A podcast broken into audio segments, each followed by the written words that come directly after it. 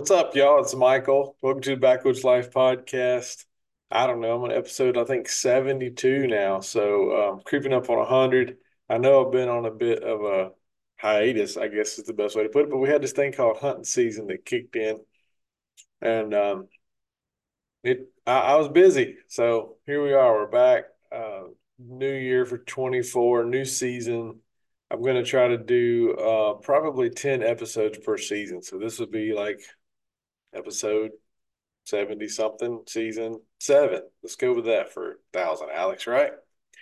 Um, hope everybody's been doing good. Hope everybody had a safe holiday season and a happy new year. Here we are on January 30th now. So we're creeping up on February, which means we're creeping up on the NWTF show in Nashville, which I'll be at. Um, I'll be there on that Friday. So if you're listening to this and you're at NWTF show, just keep an eye out on um, our social media platforms and you'll see where we're going to be at at NWTF. We got a few partners that are going to be at the NWTF show in Nashville. So we will be there as well.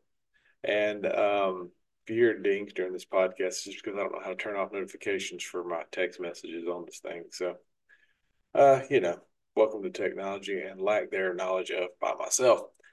So, with that being said, um, keep an eye on social media. We'll hope to meet a bunch of you all at NWTF show. That'd be awesome to cross paths. So, what I really want to dive into today, um, other than we had a phenomenal deer season and uh, just got back from a duck hunt. Had first time shot ducks in years, so that was a lot of fun.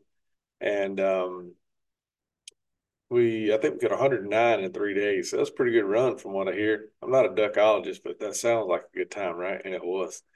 Uh, I think with my buddy Brantley Gilbert and a bunch of our our friends. Uh, we just had like a guys trip to Tennessee to Matter State Outfitter. It was a heck of a good time. I would recommend doing that any for anybody.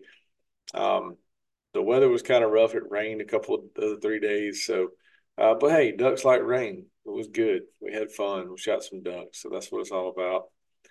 Uh, but again, what I want to jump into today is um, I post on Facebook on on Michael E page um, quite often for topics to talk about on podcasts. Some of them are good. Some I, I don't know a lot about, so I don't want to talk about a bunch of stuff I really don't know about. But one that kind of stuck out to me um, along the lines of deer hunting is which to you is the real trophy, the antler inches or the buck's age? Well, that's a subjective question because I think a lot of people out there uh, really go hunting and then they kind of adapt on the fly. Like there's some hardcore guys out there that um that really uh put a lot of you know time and effort into aging deer um, they really want to shoot them when they're five six seven. I've heard places up to nine years old um, when they finally want to you know tag a buck or whatever. But um, in my neck of the woods down here where we live a buck's doing good to get three and a half four and a half years old i'll be honest with you. I just think that like most people, they sit and they say they're hunting for age, but they really hunt for antler size unless they're really hardcore and they've done a ton of homework to recognize and know all of the deer on their property, which is really hard to do. I mean, it takes a lot of effort, it takes a lot of time, it takes a lot just to to get deer to that age. And unless you've got the right uh, structure, you've got the right um, I guess for lack of a better term, just enough land to make it happen. Um, it's hard to do that on 125 acres unless you've got you know neighbors that you know are hardcore and and to help you out. Um, I'm not really sure if a lot of us can pull that off to say every deer is going to get to this age before we're going to squeeze that trigger. But um, from my personal standpoint, I do try to look at their bodies. I do try to look at that's a mature deer. Now, mature deer by definition of uh, the Quality Deer Management Association is anything that's three and a half or older. And it's all subjective to where you're at. If you're in Iowa and you got 2,000 acres, there's you got a thick wood lot in the middle surrounded by thousand acres of fields, you can probably let deer get old as you want. But what I've learned down here is uh, even if you have that age structure in place, there's so many bucks that will be on your property early season that most of them were going to leave except for a few. Um, not your smaller, you know, one and two year old deer. They're just not as, uh, they're pretty active, but they're just not, uh, they're not going to really do what the mature bucks do. The mature bucks, once they start the rut, they're they're you're not going to have five mature bucks stay within you know a little small section of property because they're just not going to tolerate each other. Um, they're going to run each other off. I've seen it so many times. Uh, we uh, this year, for a great example, we did you know take three mature bucks of our property that we all think were four and a half, five and a half years old, which is you know very good season by our terms. But there's also several other bucks that are probably that same age structure that just they either I know the neighbors took a couple of them or they just disappeared. Um, I mean, either they found another spot to be, they uh, were taken by neighbors that we didn't know about. But I think if you're going to try to get all of your mature bucks to a certain age before you squeeze that trigger, you're going to have an uphill battle. It's just going to be tough in this part of the country I'm not saying it can't be done if you've got enough land and you got enough cooperation around you, but it's hard to get everybody on the same page because I think a lot of guys going back to uh, the antler inches thing is they see a deer in the woods, they have to make a quick judgment call, and then they shoot, and then they go over there, and it's either exactly what they thought or smaller. Um, very rarely does it happen where, oh, this buck's way bigger than I thought he was. That just that to me anyway. That's not that's only happened a few times in my life. Um, so with that being said, it's it's kind of uh, up to the hunter. I don't think it's really a decision that anybody should make and stick to hardcore to say it's all about inches or all about age. It could be a healthy combination of both. So, um, with that being said, me personally, I I really think you should just go hunt. Um, I think uh, another topic I want I'm going to hit on in another podcast is the trail camera situation. but I really think that uh, trail cameras can hurt or help you either way.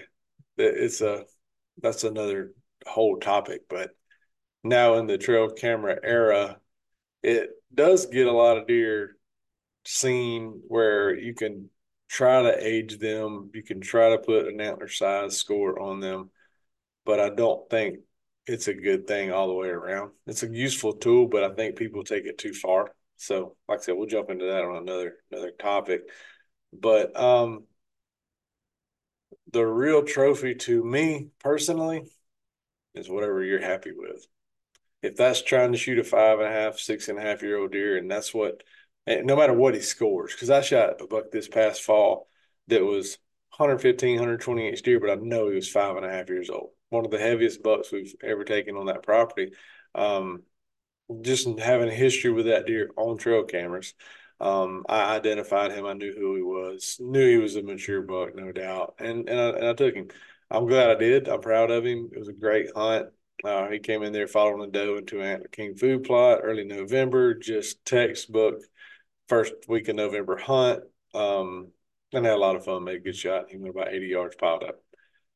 But um, you know, the other couple bucks we shot that were of, of mature age, what we call it, four or five years old, uh, they were 135, 140 inch deer, which for that part of the country are really good bucks uh, on our on our lease.